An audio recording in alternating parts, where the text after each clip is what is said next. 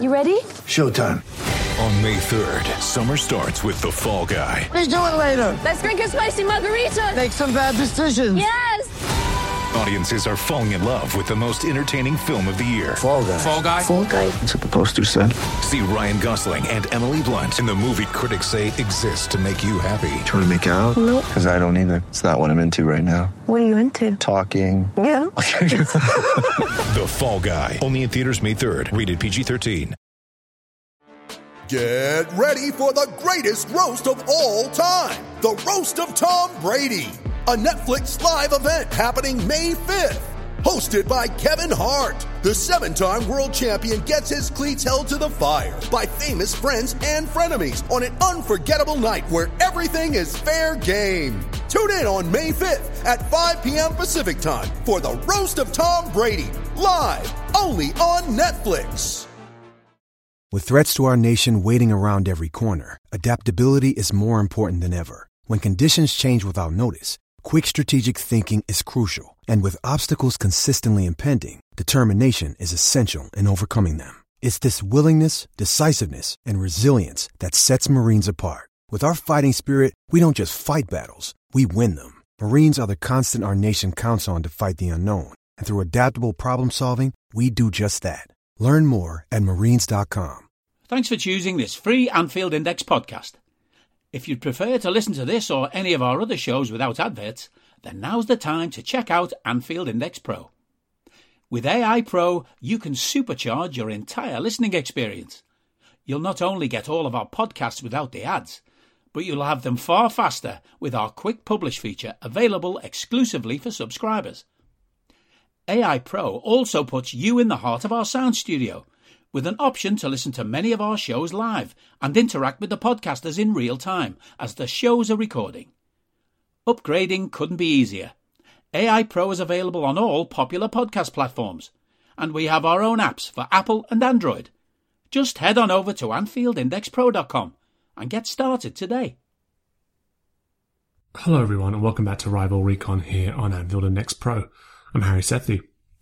Following a disastrous performance away to Brighton last weekend, Klopp finally seemed to respond with a rotated red side picking up a much needed win away to Wolves in the Cup on Tuesday night. Despite the alterations we've seen, many Liverpool fans will be reserving their judgment as they wait to see whether these changes remain for Chelsea's arrival at Anfield this Saturday. And with both sides in poor form, Saturday's game promises to be an intriguing contest. And joining me on the pod this week to share his insight on what seemed a chaotic season for Chelsea to date, I'm delighted to welcome on Parth, writer, owner, and podcaster for the Chelsea Spot. Welcome on, Parth.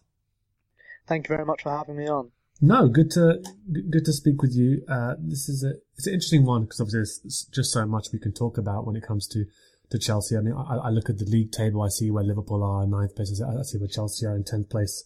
I see the points that they've got uh, over the games that they've played, uh, and it's it's fair to say that the the season has not worked out how I think either fan bases would have hoped or expected. To be honest, so far, I think that's a that's an understatement. Um, but then also, I was looking back at the fixture list and of course, sort of both teams were set to meet earlier in the season. Probably would have had a conversation about uh, your expectations and things like that. Um, and now we're so much further into it.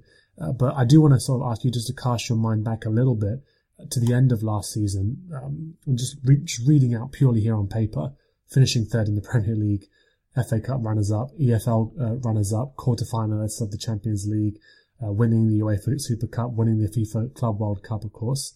Uh, of course, on paper, you're looking at that. That does not look like a bad season whatsoever. Uh, I, just wanted to ask you, come the end of last season, what your expectations were. Obviously, the the, the ownership situation uh, was sort of more or less impossible to predict the way in which that escalated. But from a fan's perspective, uh, what were you expecting at the end of last season?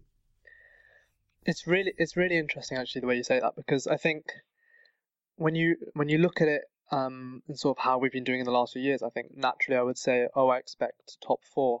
I um, expect perhaps like a cup trophy to come in. But I think realistically, over the last five, six years since we last won the league under Antonio Conte, and even then in the season before that with Mourinho and things like that, we've sort of papered over the cracks a lot with our managers and with our transfer business and things like that. And the whole point has been towards short term success. So it doesn't surprise me at all that the season that we're having so far has come about where things just don't go away. Our squad is getting slightly exposed. I mean, I, wrote, I remember writing an article um, when Frank Lampard was in charge, and he was top of the league in de- December, and this is the same season he got sacked a month later. Um, and I, I wrote an article. Everyone was obviously going on about Chelsea top of the league. We'd just beaten Leeds, who were playing well with 3 0 or something at Stamford Bridge at home. Um, and I was like, do we have a big squad? Yeah. Do we have the best squad? Absolutely no way. And I think, although we've made signings since then, our squad really hasn't improved. If you look at the signings which we made um, since then, that includes like Lukaku, look where he is now, um, and the players we signed in the summer haven't really made an impact on the season as we would have liked. And the only thing I have to say is it does look like Todd has learned a lot from that. And I know that's quite ironic because we've just spent what 70 to 100 mil on another player. Um, but from everything you're hearing, from everything which, is looking to come out um, this summer, we're expecting a huge clear out. And he's made it clear to the players that if you're not going to play well, I'm just going to sell you on. And that's sort of the ruthlessness which we haven't seen in the last few seasons. Um, so in that sense, I am looking forward to what's coming up next. Yeah, and but but but going into this season, even before obviously, um, well, not before, but sort of early in the Todd Boehly uh, era as um as the owner of the club, um, in, in in terms of sort of how you were thinking that Tuchel could evolve the side, uh, the areas of the squad that you you thought, okay, these are the areas that do need to be invested in. Were you happy with the business that was done at, at the time? Um, and in terms of sort of what you were thinking Tuchel was going to be doing in terms of yeah, helping the side to kick on even further, um, where were the areas where you thought, so okay, he needed to, he needs to focus on these areas of the pitch? Well, the the big thing, absolutely, which I think any Chelsea fan would now say, is that we have been needing a midfielder for four or five years. We Mm. haven't replaced really Fabregas or Matic since, and that's the reality. And Mm. for some reason, Right. So is that a creative midfielder or or sort of a more holding? Because No, obviously Matic and Fabregas two two different yeah, types. sure, it's definitely more of the holding side. Um, and I mean Lampard, he made it so clear he wanted Declan Rice. The club didn't agree to that. The I think the big thing which we have to realise is Tuchel for some reason didn't want a midfielder, but this, I mean, it actually makes no sense with what he's doing. So he he recognised Kovacic, Jorginho, Kantes as three main midfielders. He's even go out. He's gone out and said in you know pre-season press conferences that oh we've got this three, or maybe we'll look in the market. Oh Loftus Cheek could be that fourth midfielder. Blah blah blah. Um, because he played three at the back predominantly, he didn't really see Mason Mount um as someone who could play in that midfield. Whereas if you play in the four, you could play him in midfield, and well that's where he should be playing. He's a number eight. But there was a report, a really reliable one from Matt Law, the Telegraph, who said that it was the club who had signed Zakaria um, because they recognised we needed that defensive midfielder, and Tuchel didn't even know who Zakaria was when he arrived. Um, so it's it's it's things like that where you're like, Are you that person who has everything? The coolest merch and those must have fan threads? Well, over at our Anfield Index shop, we've gone that extra mile when it comes to pimping up your Liverpool collection. From our popular range of bespoke design t shirts, sweaters, hoodies, and hats, to our signature edition mugs, prints, and coasters, all provided with fast worldwide shipping. We have something for every red.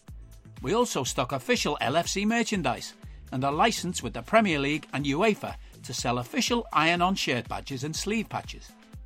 As a listener to this podcast, you can get 10% off everything with coupon code AIPRO10.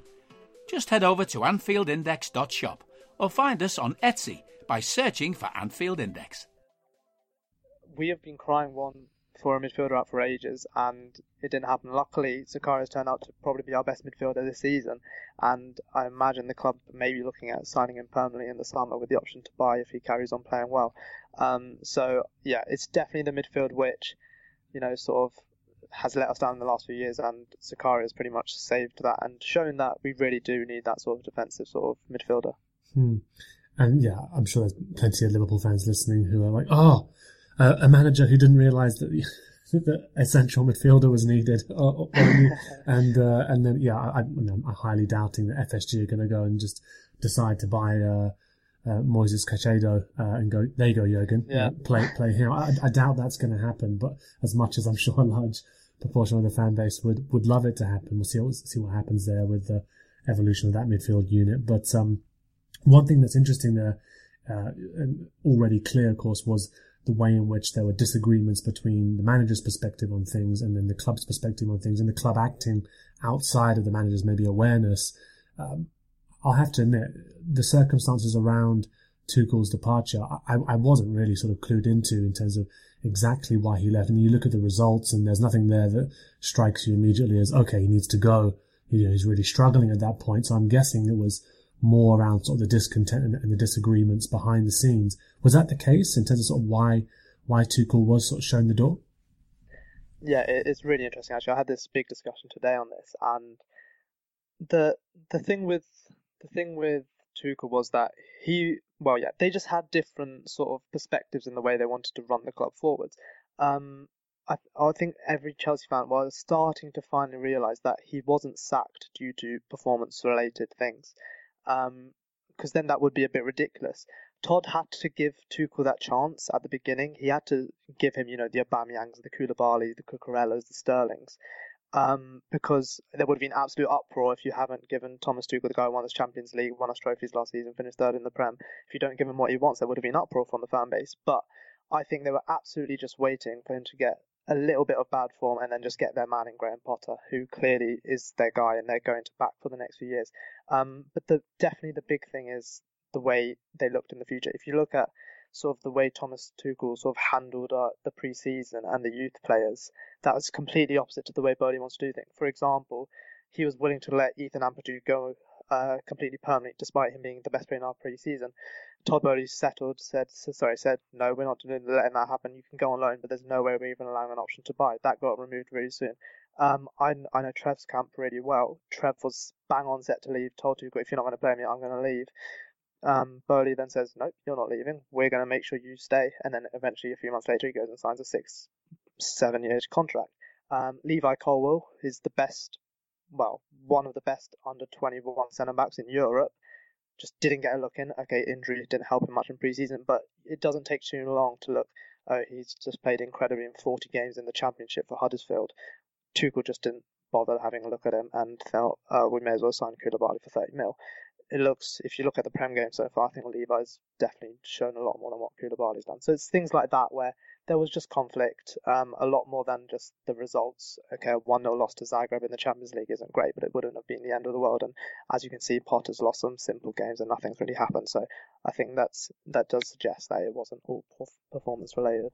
Hmm. So more about sort of the approach, sort of the, the promotion of youth. I mean, many people have long talked about the quality of Chelsea's academy, and you, know, you rarely saw players making that transition into the first team and, and getting regular football. Saw a little bit here and there, often sort of caused by just the situation that the club was in at the time. Your players being injured, there being a, a need for a player to come in and, and the academy helping out in that sense. But that's what you're you're saying there, more around sort of the the approach that was going to be taken about promotion of youth, uh, a slightly different sort of philosophy. Is, is is that what you're saying?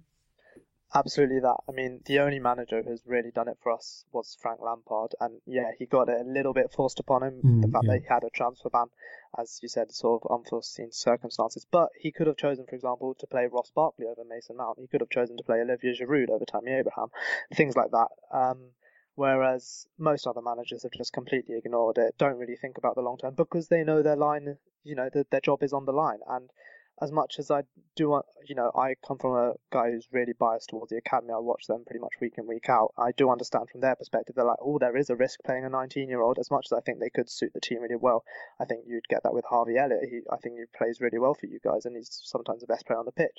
Um, but like, I, I'm always like, if you trust them, if you give them some time, Chelsea Academy is one known as one of the best academies in Europe for a reason. They know what they're doing, and as we've seen with Lewis Hall so far this season, the way he's just completely displaced 60 million signing Cucurella from the team, these guys are good enough to do a good enough job for you, and it's just important that you back them, which, it, as you said, it didn't look like Tuchel was going to do, and that's what Todd wanted.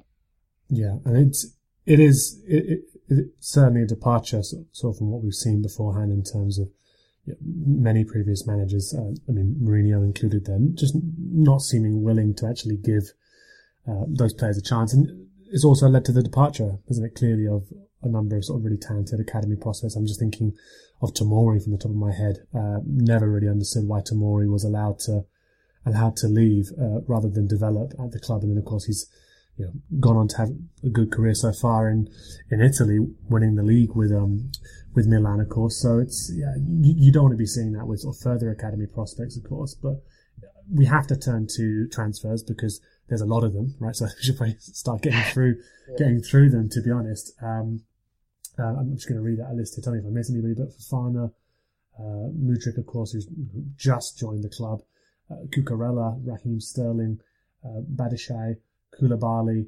Uh, who else? You got Aubameyang. I mean, I forgot about this. Um, Joao Felix, another big name to sort of mention there as well. Zakaria, as you as you talked about.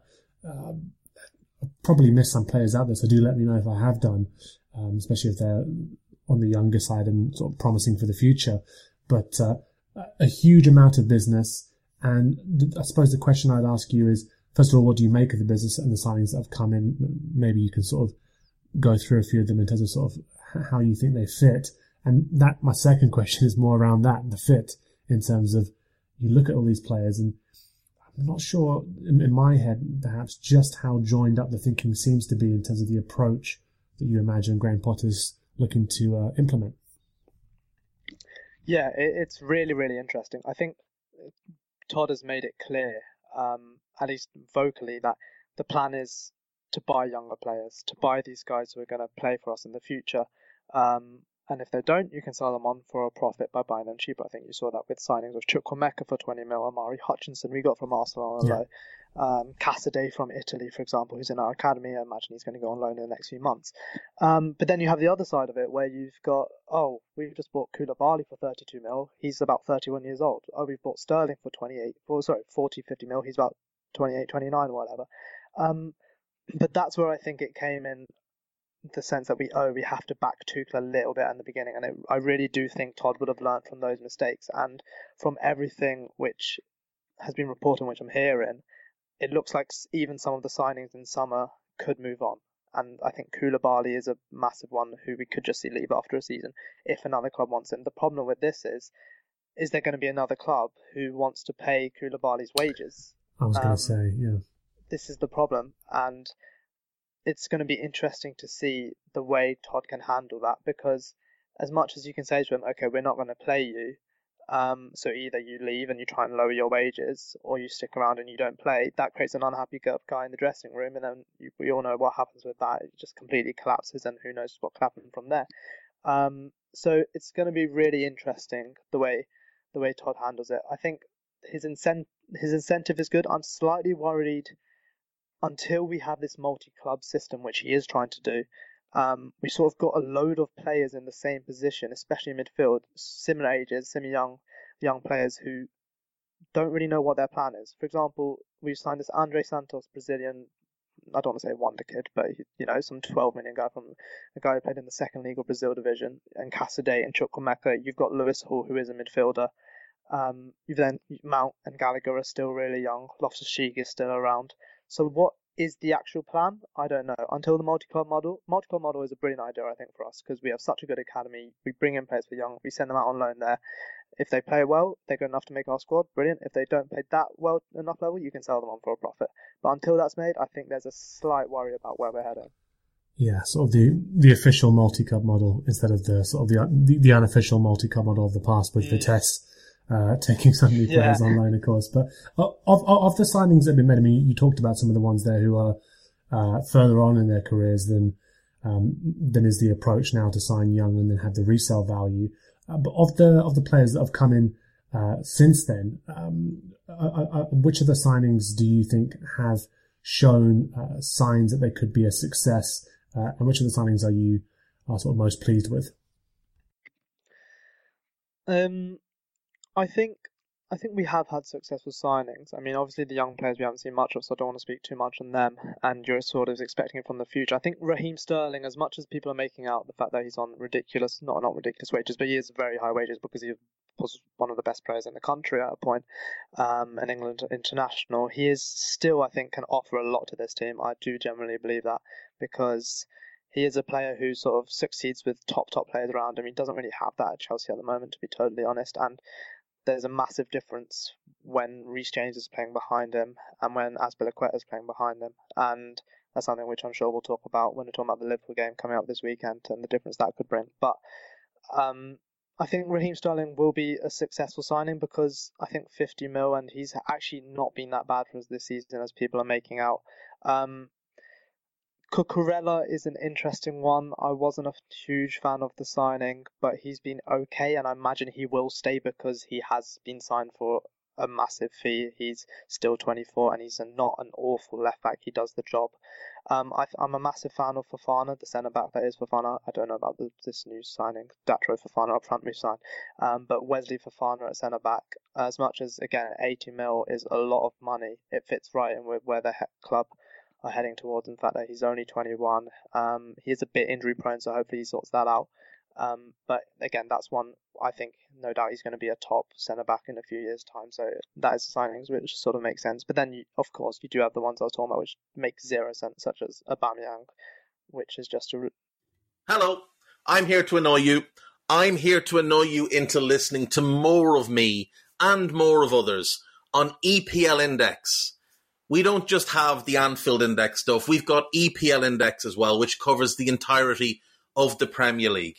And we have three podcasts and a whole bunch of really good writing on EPLindex.com. The podcasts are my own two footed podcast, which is every day at 4 p.m., Monday through Friday, covering the whole league. We have a tad predictable, hosted by Tadiwa. You know Tadiwa, he does Anfield Index. He presents a tad predictable before every Premier League match week, and then Kevin De DeVries and his crew on the EPL roundtable there every week after the Premier League match week. So make sure you listen to everything we're doing on EPL Index and follow us there on Twitter at EPL Index. Thank you. Bye bye. Ridiculous signing when you think about it. A 33 year old for 12 mil, and now he could be heading back to Barcelona if you know the law allows him to.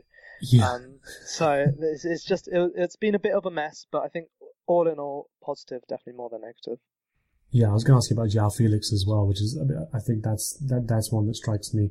I mean, I think he's a good player. I think he's a, I think he's a very talented player who probably didn't need a fresh start, to be honest, uh, in terms of sort of realizing the most of his talent. But the way in which things have started, I'm, I'm sure there's tons of headlines in there about the the potential cost per per game now because of this, because yeah. it's, a, it's, a, loan deal. But um, uh, moving away from sort of the transfer just for a second, I'm sure we'll come back to talk about individual players. But the appointment of Graham Potter, then of course, you know, this decision's made to part ways with Tuchel. Uh, and Graham Potter, who had, had, done really good work, really solid work at, at Brighton, um, work which I think now, if, if, if we're fair about it, De Zerbi, as well as taking Brighton on from that point, and developing them even more is, is, is obviously benefiting from that foundational work that uh, Potter had done there. A promising coach, you know, British coach, and being being given an opportunity like that, uh, not seen very often, of course. Um, what were your thoughts uh, when he was the appointment was initially made? And I suppose, um, what did you think of his first sort of opening stretch of games before we get into some of the recent uh, struggles? Yeah, I, I to be totally honest, I watched Brighton a lot and I absolutely loved him as a manager. And that's a massive reason for why I was like, okay, if you can sack Thomas, Tuchel and get Graham Potter in, then you do so. Um, because I was a massive fan of his football, his recruitment team, which he's brought along with him, have been absolutely wonderful at Brighton. I mean, you can see with the way they, I mean, I mean, Cucurella is a perfect example of that. They probably bought him for 5, 10 million, sold him on for 60. They do these things on a regular. Caicedo's been linked with a 70, 80 million move away. They probably bought him again for 10, 20. Um, so it, it's things like that where it's like, okay, there's clearly aligns with what Todd's trying to do. Let's bring him in. Let's actually, I don't really like this phrase, but let's try and trust the process. I would have been more than happy to trust the process um, with like another manager, but it didn't look like they wanted to do that. So that's why I thought Potter was a brilliant arrival. And yeah, his first few games, um, it's interesting because after after a few, I actually tweeted saying, "When do you know whether it's a manager bounce or whether he's actually massively improved the squad?" And I think we, we, we sort of went eight games unbeaten or something. We won loads of games in the Prem. We, we smashed Milan um, in the Champions League, and it was like, okay, we are playing really well, but how much of it is actually that the players want to impress him and stick Yeah. around? And because that has been a problem with Chelsea, it's like, oh, as soon as you sack a manager, the players got what they wanted, and all of a sudden they can impress the new one. That's the main reason why we won the Champions League when just two years ago, because Lampard was sacked halfway through. But I, I had a feeling that we actually weren't playing too differently to the way Tu- Tuchel was playing, and that's Mhm. something I noticed really early on. I was like, okay, they're just putting in more effort, and that's why we're winning games. And as you can see, as we'll get on to the last few games, the effort has completely gone, and that's why we've been in utter shambles. Yeah, you're asking sort of how long, how long before you'd know the answer. Uh, late October was was, was basically Yeah, the yeah. the the cut-off point, and we'll, yeah, we'll talk about some of the turning point. I mean, the turning point fixture when you when you read on paper, obviously, does look to be, I mean, almost very romantically that four-one loss uh, to to Brighton. Um, when, when you look at sort of when the results, some of the draws before then, but um, sort of three consecutive losses from from that point. You mentioned you watched um, a lot of Potter at Brighton. Was a big were, were, a big fan of what he he'd done there. Um, lots was made of the style that Potter was implementing there, and I think very often I came away from watching Brighton games being incredibly impressed by just how well coached the teams looked, uh, how clear on their roles, responsibilities that they looked, very well drilled, of course. And then in the end, it did seem to be a side underperforming their XG, but also just missing that little bit of quality uh, in the final third to make the difference and actually uh, those games that they largely dominated against quite a few of the bigger sides actually come away with the win. And what's interesting now is I w- I wouldn't say they've got still you know, got huge amounts of more quality in, in an attacking sense under uh, De Zerbi, but the, the slight tweak in the way in which they're playing uh, has enabled them to score more goals. They're taking a few more risks. They're letting in a few more, of course. But that was Potter's style. Uh, there was a huge focus on control in games. I wouldn't necessarily say that's a million miles away from what Tuchel wanted to, to sort of create with his teams as well. Um, just in terms of what you've noticed from uh, Potter, you mentioned in the first few games, not too much changed, but what tweaks, what tactical sort of switches and changes, maybe trust in personnel that wasn't there before, have you seen from from Graham Potter the more he's gotten settled? Well, I think at the beginning, the main thing generally was just moving Mason Mount a little bit deeper. Um, and I'm not going to say as if that solved all problems. And I have to say, Mason has been, you know, I'm one of Mason's biggest fans. He's been potentially one of our worst five performers this season. He's been that bad. I don't know what's actually happened in that sense. Um, I mean, I obviously back him to get back into it, but I mean, we have always sort of relied on Mason Mount to do something in the last few years, and he's got chucked in these ridiculous roles. I mean, he's like highest player on the pitch at a point, and you're like, this is a guy who is a number eight quite clearly, and he's being asked to do some crazy things because he has the ability to just put the ball in the back of the net.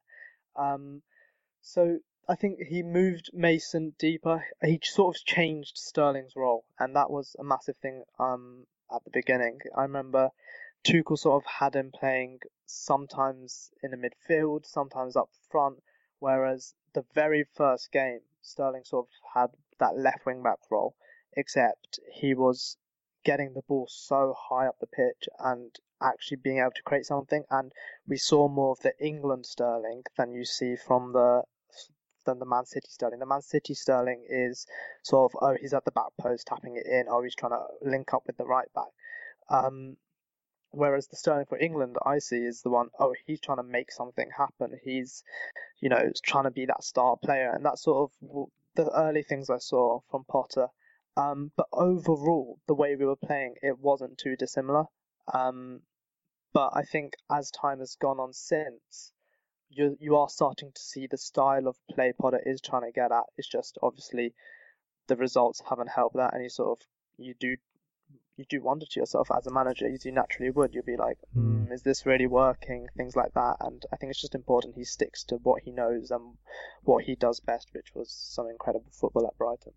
Yeah, I think there's naturally sort of things that are going to be labelled against uh, Potter in, in in the position that he's in. Is obviously okay. He hasn't he hasn't previously uh, had to tackle uh, a task like this, working with this caliber of player, for example, and trying to get them to buy into his his methods. I mean, one thing we usually do on this pod as well is, is just pinpoint games in the season that you think you think illustrate maybe pick a game that you want to uh, under Potter where you think this illustrates what what Chelsea look like when everything sort of clicks and sort of they play in, in, the style in which he would want them to, uh, and what's a good example of a game? Uh, there's a couple options here of um, when everything hasn't clicked, and ex- an, example of some of the problems that Potter's uh, tackling. Yeah, I mean, there was this early stage, I remember, we beat Milan 3 0, we beat Wolves 3 0, and um, straight after we beat Milan away at the San Siro 2 0. And those were the games I was like, wow, Potter is really, you know, really impacted this team. I remember that Wolves game, I was at the bridge, and it was just incredible. We had we sort of had Gallagher and Mount playing as eights, and they completely ruined it, well, as in ruined the other team. Um, Azpilicueta at right back, who I will talk about later when you, I'm saying Liverpool could absolutely destroy him. Um, but he somehow just had the most incredible game I've seen in years from him, and that completely changed the way we play. Um, so those are the sort of games on the positive side. I was like, okay, you can really see the difference which Potter's trying to trying to make it. And then you had those those negative games. Um, that the one against Arsenal, the one 0 springs to mind, where we didn't play awfully, but we just looked so unbothered, and we just didn't look like we were trying at all.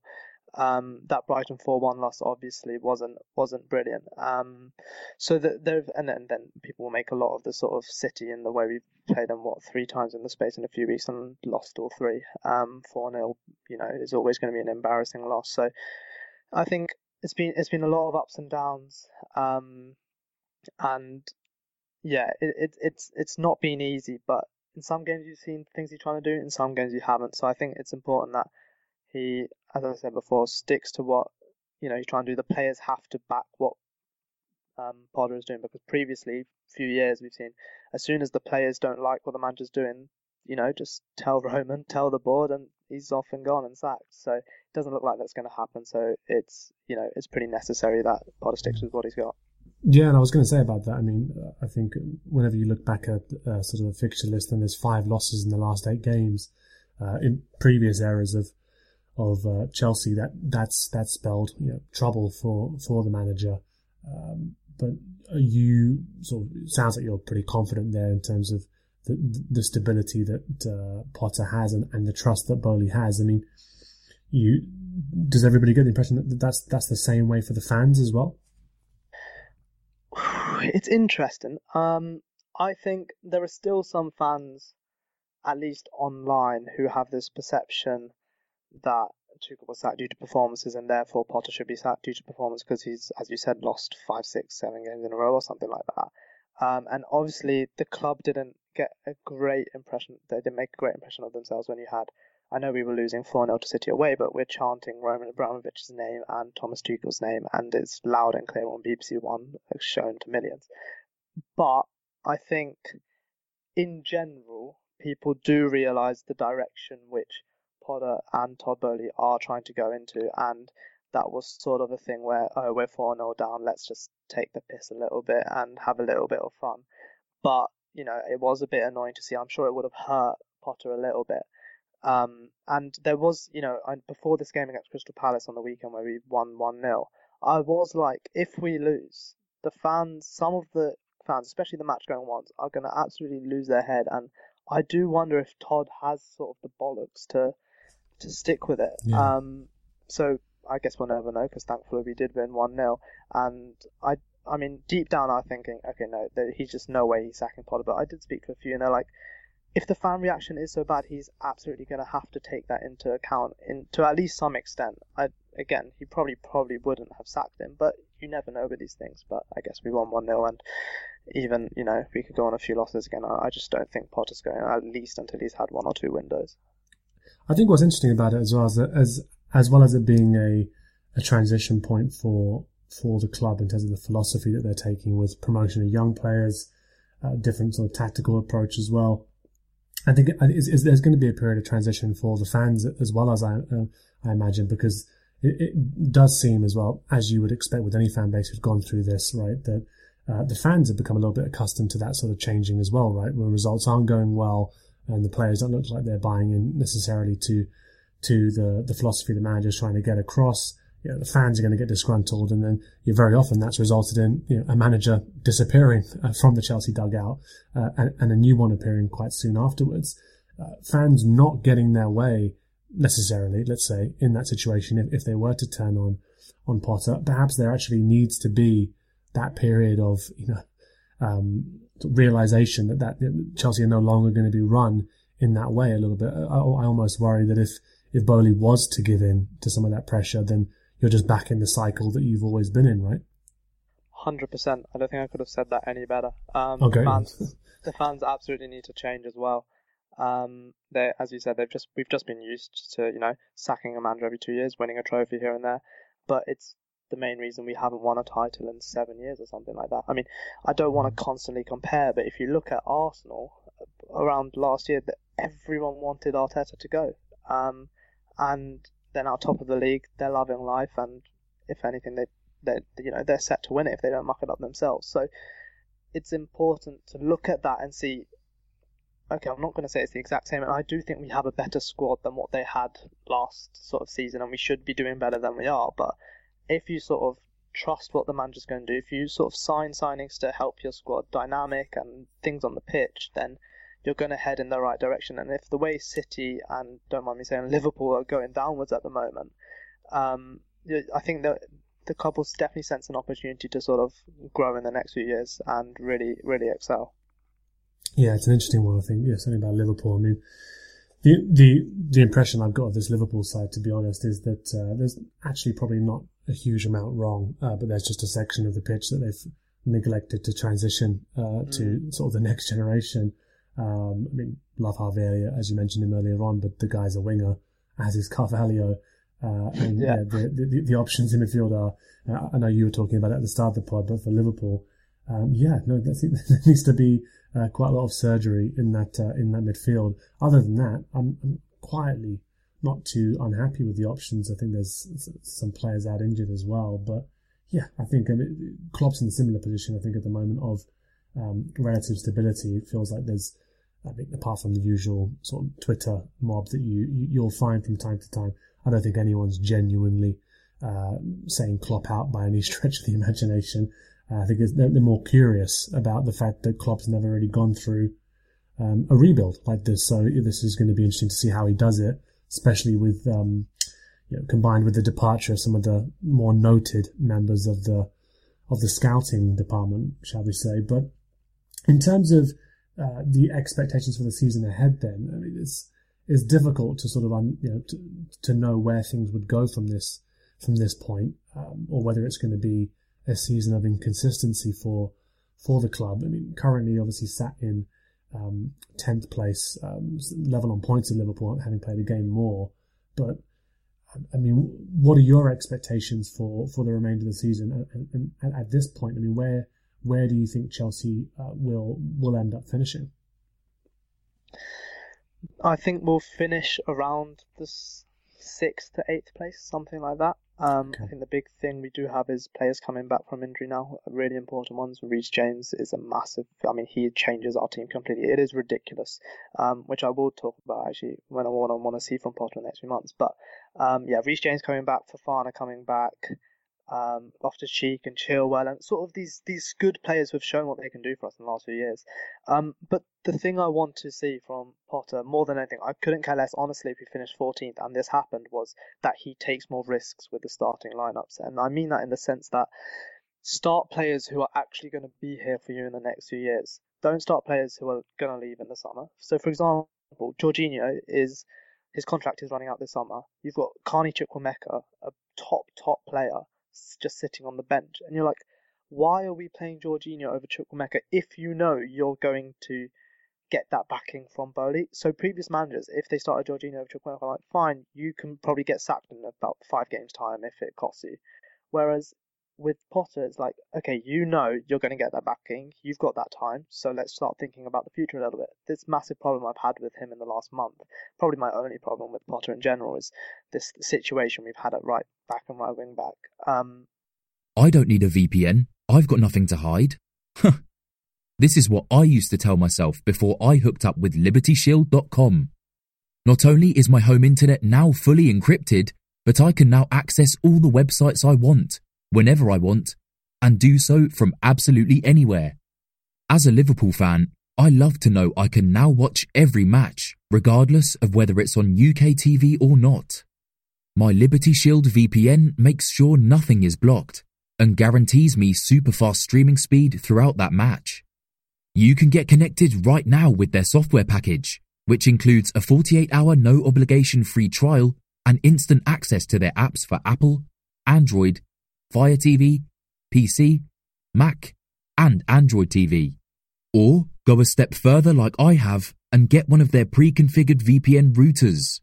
These small but powerful devices allow you to easily connect every device in your home to VPN, making it the perfect solution for smart TVs, mag boxes, and games consoles.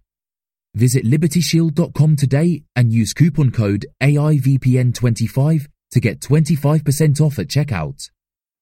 The problem with our squad is when you go from Reece James to our next player in Azpilicueta, um, the level in drop off is, is honestly ridiculous. I was thinking this today. I don't think Azpilicueta starts for another Premier League club, and he's sort of here because of his status, which is a legend. Hmm. Um, and I don't want to. I don't. I don't watch Liverpool that much, but it's sort of get that vibes with Jordan Henderson. Um, Right. but there's this academy player, this right wing back, who is would fit the squad like a gem. And his name is Dion Rankine. If anyone's interested, I know he's his contract runs out this summer. He is expected to leave. But you've seen the way Lewis Hall has transformed our team at left wing back. Why not just throw in Dion Rankine at right wing back for a game and see what happens? He didn't even get a chance. Um, and the biggest problem came in the Champions League game against Zagreb. We had finished top of the group stage.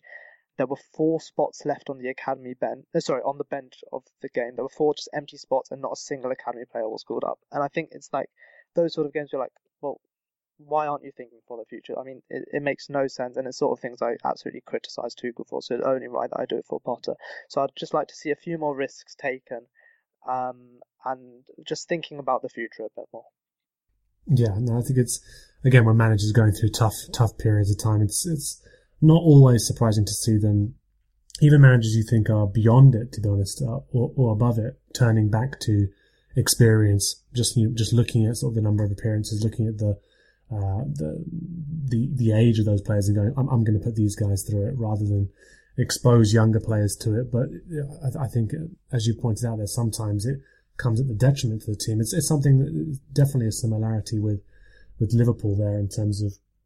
You know, I mean, you mentioned Jordan Henderson as a, a player who's clearly been sort of very below par this season, uh, and yet has played game in, game out, game in, game out. Only uh, in the, the FA Cup game last night, uh, where he um, wasn't part of the squad, uh, we, we see a more compact midfield. By no means the, the level that we're hoping for, perhaps moving forward, but a much improved midfield. The test, I suppose, will be uh, in that lineup against Chelsea. Uh, does Klopp revert to Fabinho and Henderson, who've, who've, who've struggled this season? Henderson more so, for example, or is he actually going to make that change as he said he would, with sort of going with meritocracy? I think that's a little bit what you're talking about there, around sort of just wanting to see those players who play better and are younger get a chance. The players who are going to be there next season, as you say.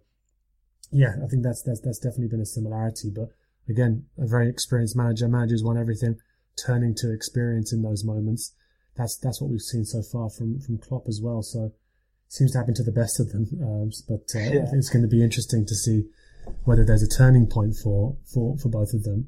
Uh, just but, what, but just before we get into the actual game itself, uh, I just wanted to ask. I mean, are there particular players who maybe Liverpool fans wouldn't have had uh, too much uh, awareness of, um, but are getting a look in now? Uh, or even some of the new signings that you think that have been some of the unsung heroes, the ones who've gone a little bit under the radar that need to be um, sort of paid more attention to. Um, Lewis Hall is certainly the big one. He is a midfielder currently playing at left back for us, and he has, as I said before, completely displaced Cucurella from the team. Um, he missed training today actually, but he will be back tomorrow. I've been told. Um, so hopefully, I mean, he picked up a knock in the Palace game, but he'll be absolutely fine. Hopefully for the Liverpool game. Um, Badiashile had a really impressive game against Crystal Palace in his debut, and he is sort of made you know, it sort of makes you wonder what on earth has Koulibaly been up to in the last few months. But I only know it's been one game, and he did have a shaky first 15 minutes positioning wise, but it looked like he got used to it really soon, and um, that was really encouraging. Other than that, um, there isn't much to look out for. We sort of just, you know, with the injuries we have, we sort of got our normal lineup of Kovacic, Jorginho, Azpilicueta, Thiago Silva, Mason Mount, Kai Havertz, and then Ziyech or or someone like that. Um, so I'd say yeah, I'd say Lewis Hall and Badiashile are two players who probably will start against Liverpool and who you may not know too much about. Hmm. And then moving on to that game, then I suppose both clubs uh, in in tricky spots. Uh, Chelsea obviously picked up that important win against Palace. Liverpool, I mean, I think picked up what actually feels like it was quite an important win if it, if it leads to the changes that we're hoping for. Um, that win against Wolves last night in the in the replay in the FA Cup.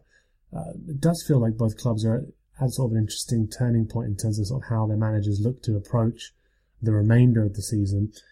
How are you expecting Potter to approach approach this game? I mean, he had lots of success against Liverpool as Brighton manager. And uh, th- this is certainly a more sort of beleaguered version of Liverpool. It does look as though, um, hopefully, uh, Chaos Agent uh, Darwin Nunez will be back. Uh, so that's uh, promising for sort of the early kickoff as well, that he probably do something ridiculous and hopefully score. But in, in terms of what you're expecting from uh, in Potter's approach to a game like that away at Anfield, but in this sort of period where Liverpool are diminished a little bit, how are you expecting him to approach it? Yeah, I mean, the thing is, so at Brighton, he sort of, you know, you expect Liverpool to dominate Brighton, therefore he was able to do his thing um, in terms of playing good football, playing on the counter, and sort of dominating it in that sense. Whereas at, when you're at Chelsea, you know, the expectations are slightly different. You're like, oh, Chelsea need to go and try there and actually properly go for the win in terms of they need to try and play good football. They need to play out the back. They need to keep a high line, keep an interesting game, and things like that. So that's going to be really interesting. I think the big thing is this is the first time Potter has had a full week of training with the full squad set of players. So it's not an international break for around, I think, since October, since September, something like that. So it's going to be really interesting um, to see, you know, the way the way if he can implement some sort of tactical adjustments, which he probably hasn't been able to do in the last few months because we're playing every three days and one day of that is recovery. Um, so it'll be fascinating to see the way he sets up. A lot of it is going to rely on Reece's fitness. He's been out on the pitch doing recovery now for around a week. Um, so is he going to be? Is he going to take that risk? I hope not, to be totally honest, because that's what happened last time, and he got injured pretty much the next game, and sent him out for a further month. Um, and Chilwell won't be back. Loftus Cheek will probably make the bench. Um, and then I guess the other big thing, which I think the whole world will be wanting to see, is is Mudryk going to play? Um, he hasn't played since November any football because of the winter break. Um, but with Pulisic out, with Sterling, I think who's probably out as well. You're like, what is what? What's the worst could happen if you just chucked him in the team and you know, I think a lot of people are going to make out the fact is Mudryk a 1v1 winger against Trent. Um, a lot of people are going to be interested to see that happens. He's definitely not fit enough to play 90 minutes, but if you stuck him, chuck him in the start, play him 60, see what can happen. Um, it'll be it'll be interesting to see if that works. And I, you know, he I haven't watched much of him, and I don't think many people have, but he seems to have this sort of really athletic sort of character. He's really big and he's really quick, and that could cause problems to the Liverpool sort of midfield and defence. So yeah, I'm I'm really looking forward to the way Potter sets up. Yeah, I think I think that's going to be key because I, I, think as you mentioned, uh, uh, Liverpool this season have, have, largely been struggling with uh, teams adopting a tactical approach, which is what Liverpool used to do to to hurt them to, to hurt their opponents. To be honest, I mean they've struggled in transition.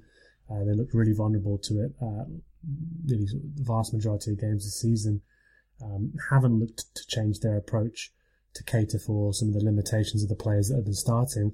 And it's only now that we're seeing sort of rotation in that midfield, um, and perhaps sort of the, you know, the inclusion of players who will prevent Trent from being in sort of one v one situations with wingers, uh, because uh, obviously he's going to be leaving space given sort of the creative impact he has. So it's going to be interesting to see if Klopp does go with that changed midfield.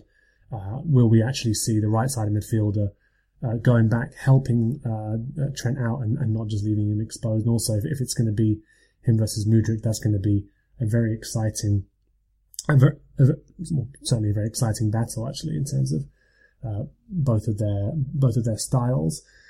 It's it's it's it's an interesting one in terms of for the remainder of the season. You, you've already sort of spoken about your expectations there, um, and, and you spoke about what you want to see from from Potter. One question I didn't ask there was just sort of how Potter's handled the job off the pitch. I mean, I think that's the, that's sort of an aspect of being Chelsea manager that used to come under a lot of scrutiny. Uh, probably come under less scrutiny in some ways now than it did beforehand under Abramovich. But um, this is a you know, a big opportunity for him, but it's, it's also a challenge. How do you think he's handled that side of, of the job? Yeah, this is sort of links back to the point where Chelsea fans need to change a bit. Um, he's sort of, you know, you know, you, I mean, if you know Potter, you know the way he's going to be. He's going to, you know, answer questions honestly. He's going to be perhaps a bit blunt, as people say, and not be that active on the touchline. Whereas we've been used to Thomas Tuchel, Antonio Conte, Frank Lampard, Jose Mourinho, characters like these, where they're going bonkers. They're they're sort of giving the aggression you want in the press conferences to sort of fire up the players. Whereas Potter's just a completely different style, and you've again fans have to you know get used to that.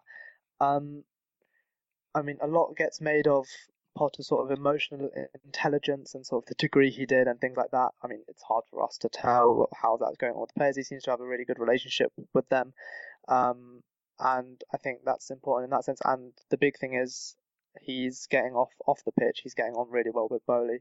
He's having an, um, a say in signings, which is something we haven't seen happen at all in the last few years. And there's that communication, which wasn't a thing under Tuchel at all.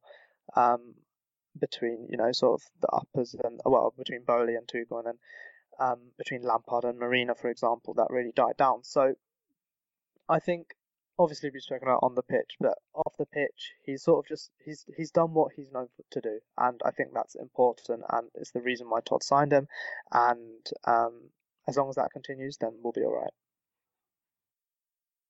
So, if I was to put you on the spot, then I mean, what's what what type of game are you expecting this uh, this weekend? Early kickoff, uh, sort of unknown a little bit what both teams are going to be like. Actually, there's one question that, uh, that Liverpool listeners would not uh, forgive me for um, not asking ahead of a Liverpool Chelsea game. Uh, please tell me, Kante is, not available, is he?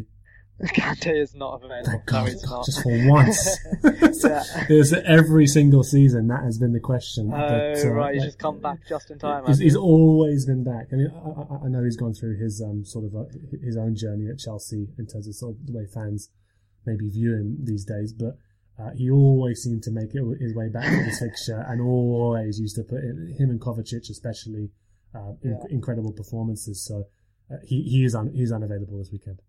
He is unavailable. So is Zakaria. Um, oh, so okay. I imagine it will just be Jorginho and Kovacic, which I think. Interesting. Okay. Yeah, which perhaps you know could combat your midfield and being one of the weakest midfielders around. So, um, yeah. so that so that will be interesting. But yeah. Yeah, no, exactly. It's, it's going to be interesting. Yeah, I mean, I mean, I'm, I'm, I'm hoping for. I mean, youngster Stefan Bajcetic last night was was was impressive, but you don't you don't know how a midfielder like that would would do in a game against mm. two very experienced opponents there in in the Chelsea midfield. I mean, there's there's there's no lack of sort of cynicism in those two as well. They're, they're yeah. two very clever operators. Uh, Naby Keita, I mean, I've never had an issue with him apart from the fact that uh, he's just not been there as much as I would have liked. And um, yeah, that third one, if it's going to be as it was last night, uh, I mean, Thiago Alcantara starts when he's fit. Um, will we see Henderson come back in? Will we see Fabinho come back in? Yeah, it's going to be it's going to be interesting for sure. But uh, yeah, I'm I'm expecting a fairly frenetic game uh, to be honest, and uh, that's also why sort of I'm hoping for the inclusion of uh, of of Nunez as well. But um, uh, anyway, Parth. I mean, thanks thanks so much. David. We've covered a lot, I think, in that in, in that time in terms of the move from uh, Tuchel, the move from Abramovich to Boehly, uh, the different approach, the the mindset change for the players, the coach, and the fans. I think it's going to be a really interesting remainder of the season. Thanks again so much for coming on and sharing your your insight. No worries. Thanks so much. I've really enjoyed, you know, talking about Chelsea this season. Um, it's it's it's a ch- yeah, it's a change from what it's been, but it's it's been it's been good. Yeah, is there, is there also just wanted to invite you as well? Is there, is there anything that you want to plug as well before you uh, before you do go? Um, I mean, if you're interested in sort of following Chelsea, do follow my account, the Chelsea Spot. But other than that, um, I don't think it'll be that helpful. Yeah, I'm sure you'd be surprised, but I think I think I think given where Liverpool's uh, Liverpool fans' mindsets uh, is at the moment, uh, yeah, we'll have to see. But um, again, thank you so much for coming on. I appreciate it. Uh, then also to all the listeners who've uh, obviously been you know, joining me on these rival recon pods this season, uh, you'll be happy to know there'll be another one coming. there's a bit of deja vu actually over the next few game days because Liverpool, as you know, that would have seen it going back to Brighton, which is, I'm sure that's going to be fun for us again, uh, in the FA Cup. Um, so there's a chance for revenge or just a chance for repetition. We'll see. Uh, and then also going back to, to Wolves, uh, for the, next game in the Premier League. Well, we, we're doing a pod ahead of that one on, on the 4th of Feb. So do join us for another episode uh, of Rival Recon ahead of that game. Uh, but between now and then, check out all the great content uh, on, on Anfield Index Pro. Some really good analysis uh, at, the moment into the sort of the, the, areas where Liverpool have struggled this season. I think Brighton, hopefully, that let's say the Brighton defeat was the nadir, and there's some been uh, home truths accepted now. But do check out all the other, other, great content on the channel, and we'll be back again ahead of that game uh, against Wolves on the fourth of Feb. We hope you enjoyed listening to this Anfield Index show. Please be sure to subscribe to our channel so future podcasts find their way to your device automatically. There's nothing quite like fan engagement and we'd love to know what you think of anything discussed on this show. The best way to get in touch is over on our free Discord community, where both podcasters and listeners debate the hottest LFC topics 24 7. Sign up free now at AnfieldIndex.com forward slash Discord. You won't regret it. You can also follow us on Twitter at Anfield Index and find us on Facebook by searching for Anfield Index. Oh, and before you go, We'd love it if you could leave us a five star review on your favourite podcast app. It only takes a couple of seconds, and it means the world to the people who create these free shows. Sports Social Podcast Network.